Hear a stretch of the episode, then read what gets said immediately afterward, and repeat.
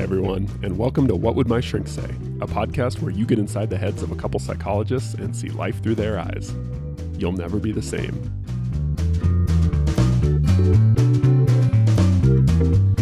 So, uh, Dr. Wignall, last time we talked a little bit about resentment. Well, by the time this episode comes out, it'll be a few times ago. it'll be a few times ago. talked about resentment. So, a few times ago, hmm multiple times ago, we talked about resentment. Yes, And I think we, we, we did a fairly good job of kind of explaining what resentment was. Um, I think we both agreed it was kind of a an anger related um, process uh, that seemed to depend on kind of going over and over and over uh, the reasons for your anger Mhm. or, or the fact that you were angry. It kind of it, it requires this kind of ruminative stewing. and at the same time, avoiding doing the things that might actually address the source of whatever you're frustrated or angry about. Ah. Yeah, and so I think today we kind of wanted to talk about how to deal with the resentment, and that might be a something Yeah. along those lines. But we, we we did a good job, I think, kind of explaining what it was. So today, yeah, we wanted to talk a little bit more about how you deal with resentment, or or how to get through it or past it, Yeah. uh, whatever you want to call it. So you you mentioned something there. Well, I, what do you make of the idea of when people bring up resentment and they talk about um, working on it? The, the way they phrase it usually is letting go of resentment. Yeah. What do you What do you make of that um, metaphor? I like it. I don't. I don't. I don't mind it at all. Um, I think. I think resentment. Dealing with resentment requires a couple components. I think. Um, so I'll just. I'll give you my Lay it on me, brother. my explanation. Uh, because because resentment has this um, uh, uh, emotional intensity and this kind of behavioral um, requirement that you kind of review and process and seethe and stew in that kind of emotion. Um, I, I think that the best way to handle resentment um, is both kind of a cognitive way, something that you do, a, a mental process that you do, and kind of a, a behavioral way as well, where you you kind of break up patterns, basically. Okay. So interrupting those things. Um, this is going to really bother true behaviors because I'm going to say that ruminating or thinking a lot is a behavior. So tolerate it just for the just for now, if you will. All those true behaviorists in our audience. yeah, but in a nutshell, I think you both have to mentally kind of remind yourself that you you do want to let go of the resentment and that you are kind of about that process that you Mhm. are engaged in the process of not ruminating about this thing and not kind of um, going over that same old wound over and over again. So mentally you're kind of preparing yourself for that part. Mm-hmm. and then behaviorally when that anger is brought up or that memory is brought up or that setting or condition is brought up um, you want to interrupt that pattern. So whether that's ruminating about that actively or talking to it with friends or whatever you want to stop doing that Yeah. basically. So we're, we're going to stop the two components of resentment i think. So I think that's a huge, I think it's a really important idea that I think a lot of people get confused and frustrated with the idea of letting go of resentment because I think the idea is correct, but I, I actually think I think technically letting go of resentment is a misnomer. I don't, I don't I think it's misleading because so? you you don't let go of the emotion of resentment.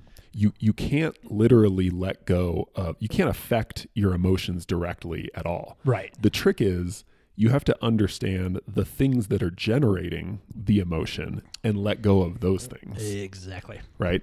So you you you don't let go of resentment you let go of rumination.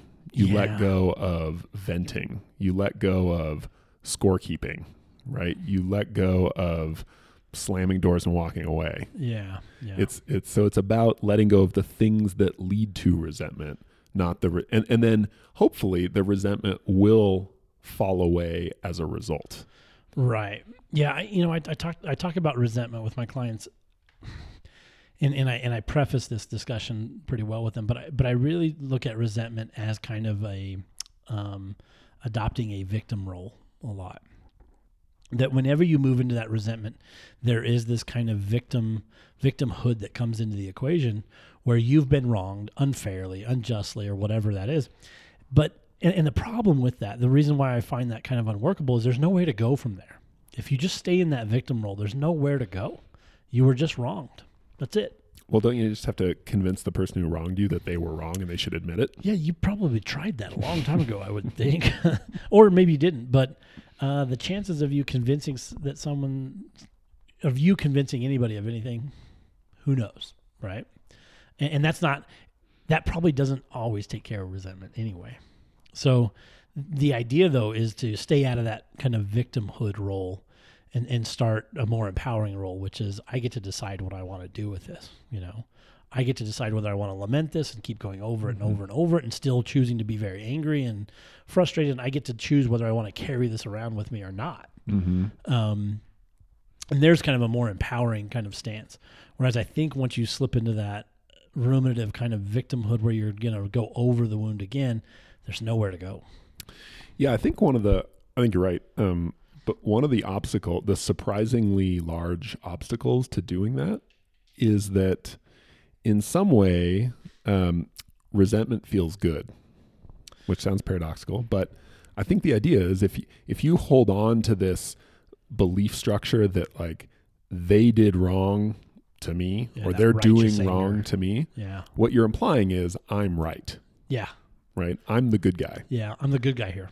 and that that feels good Mhm. actually right Yeah. when you by extension imply that you're the good guy you're the victim you're the you've been wronged It's kind of like anger in general, where it just feels Mm-hmm. good to kind of, uh, like in a self righteous kind of way, to be angry. In the moment, anyway. Like, yeah, in Yeah. the moment. In the moment. You're right. Yeah. so it, it's not just i mean if it was just as easy as letting go if you do it I, one of the reasons it's hard is because it, it a lot of people i think on a semi-conscious level they don't want to let go of that that Mhm. that kind of self-righteous anger that sense that i'm in the right here Um, yeah. Well, and it's also, I, I've got to let go of the idea of justice that I'm going to get my, what I, what I Yeah. deserve, you know, and, and that's a hard part too. I think a lot of people don't let go of resentment because they feel like, um, it's, it's kind of giving up on what's mhm. fair, you know? or it's even like dishonest or disingenuous of them Mm, yeah. right It wouldn't be right if they, Yeah, it's not right if I.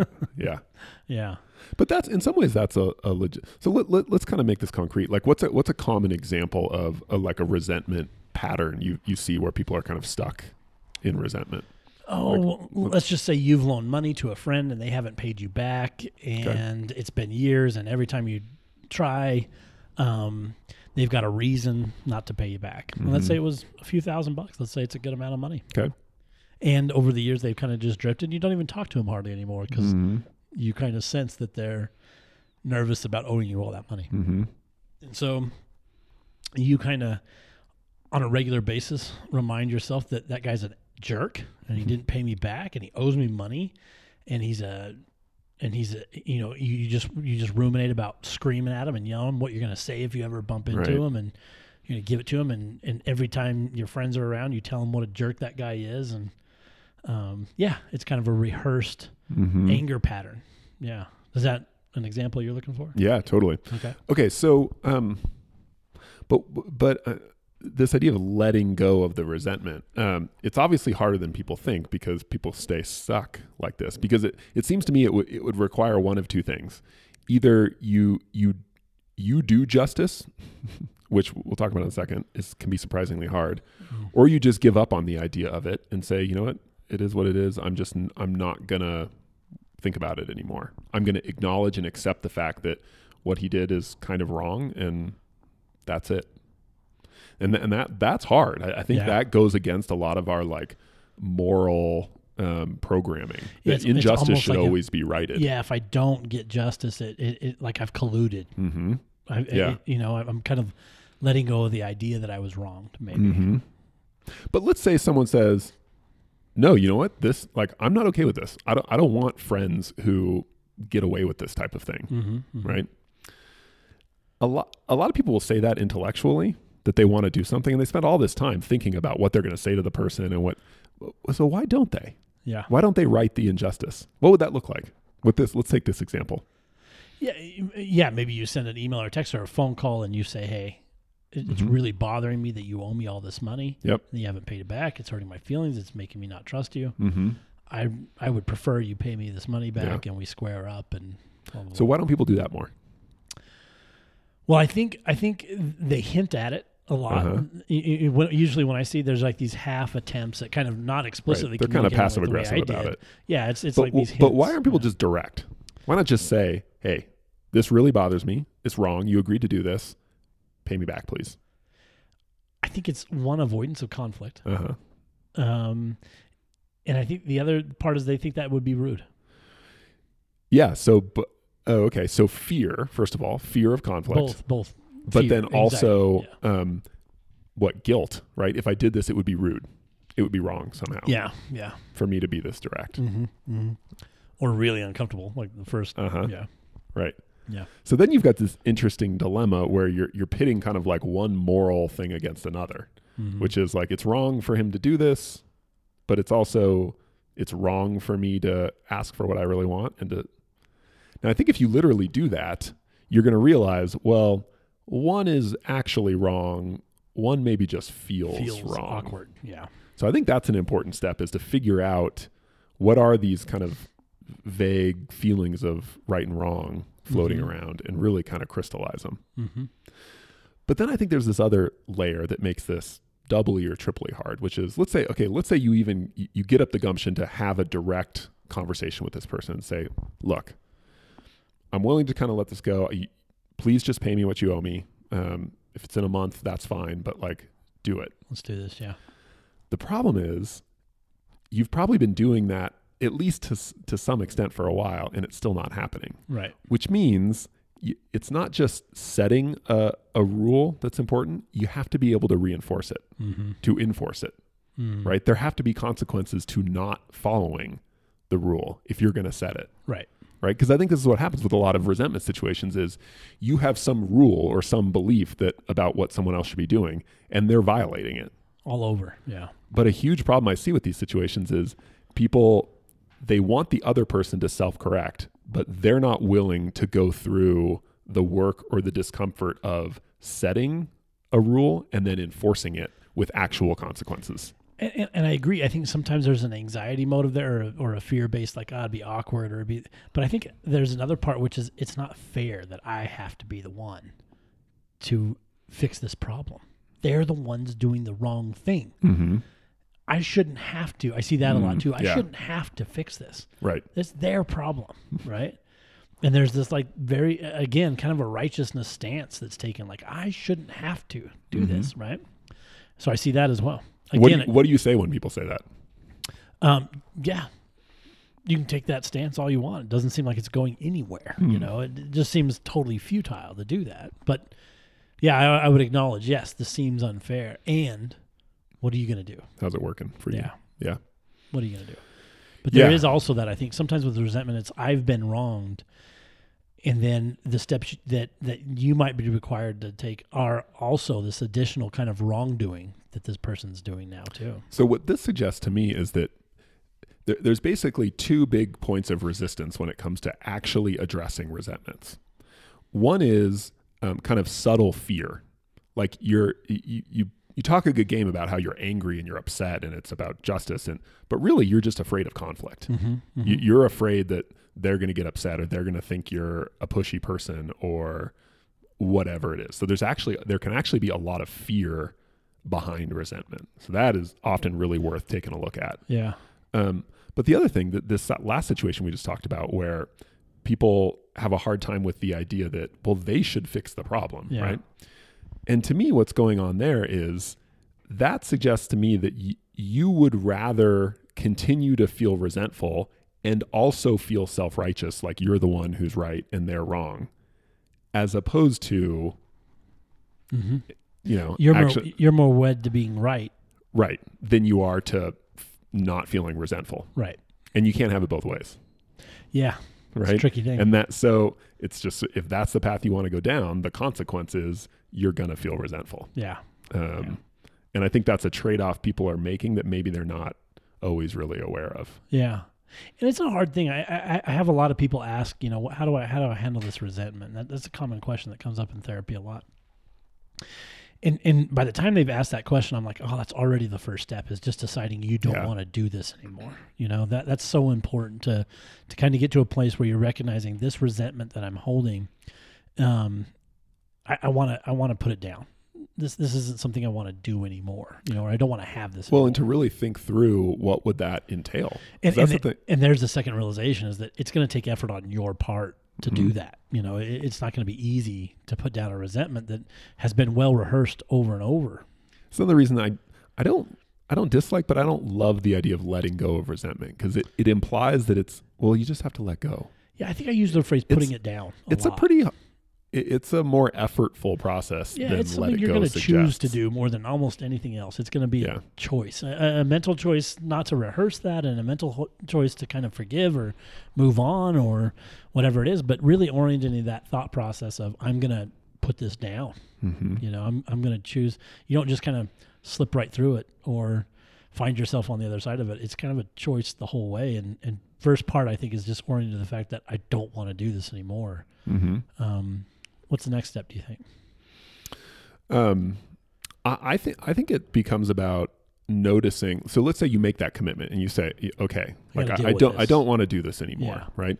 But then you you know you you bump into your buddy who hasn't paid you back in the store, Mm-hmm. and you afterwards you find yourself thinking about him again, and then you say, wait, wait, wait a second, I don't want to do this. Yeah. I think there's a lot of I think we get addicted to ruminating about resentment. Right. And so it becomes about resisting that craving to make yourself feel self righteous. Right. And I think you have to think about it in those terms, right? That it's like y- you've created a habit, a mental habit of ruminating on why you were wronged, which has been reinforced because in a Right. way it makes you feel good, Mhm. makes you feel empowered, Mhm. right? You have to know that that's going to come. You have to know that you're going to get hit by that craving Mm-hmm. and and then you have to be able to resist it. Or, And so you or you'll a- get hit with it and then practice anyway. Right. Well, that's what I mean. Yeah, Yeah. you got to have a game plan. You got to anticipate it coming, and then you got to got to have a game plan for what you're going to do Yeah. when that happens. Yeah. You for a, can't, for a different way of thinking about that or a different way of dealing with it. Is that what you mean? or just literally not thinking about it. Or You- you got to know that your your instinct is going to be to think more about it. You got to see that coming, hmm right? And then be think through. Well, okay, what else do I do with my mind and my attention then when that comes up? Yeah. right? Do you know? What do I call a friend? Do I put on the radio? Do I, you know, like? But you got to have kind of a plan. Even if that plan's to, what I've done is just kind of repeat. I don't want to be angry about this anymore. You know, that that thought will come up. Oh, that per, I just don't want to do that anymore. I Right. just don't want to do that anymore. And and there there are several things you can do there. You can look for your part in that situation, empathy, build empathy or compassion for that other person. There's lots of things to do in that moment. Or just remind yourself, I just don't want to seethe anymore. I just don't want to feel Yeah. angry and resentful and I'm trying to be a different person now or I'm trying to do this other thing. But even that can be enough, I think, to reorient and, Mhm. and interrupt that ruminative kind of resentful seething that can happen there. Yeah, I like to think sometimes in terms of there's this idea from economics called opportunity cost. Uh, You know, I think we've talked about this before, but Sure. but it's really important. It sounds technical, but it's it's really pretty straightforward. It's that if I've got a you know five bucks, I can spend it on a latte at Starbucks, but if I spend it on a latte, I can't spend it on a sandwich for lunch. right. I can't give it to my kids for ice cream after school. I Mhm. can't put it in an investment account. So it's worth thinking about. You have you have finite time and attention in life, right? Right. And if you for an hour, if you put your time and attention on ruminating about how you've been wronged by this, you know, deadbeat buddy who won't pay you back, Right. that is an hour of time you will never get back. Mm-hmm.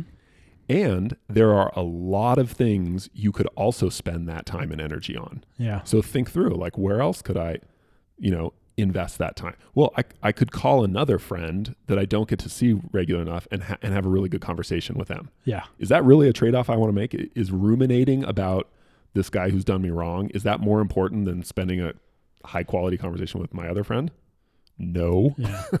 Well, Right. e- even to even to look at that ruminative aspect of resentful uh, uh, resentment as this is a behavior that makes me feel awful. Do I want to do this and make run. myself feel Yeah. awful? Right. And how what else could I do that would make myself feel really good? Yeah.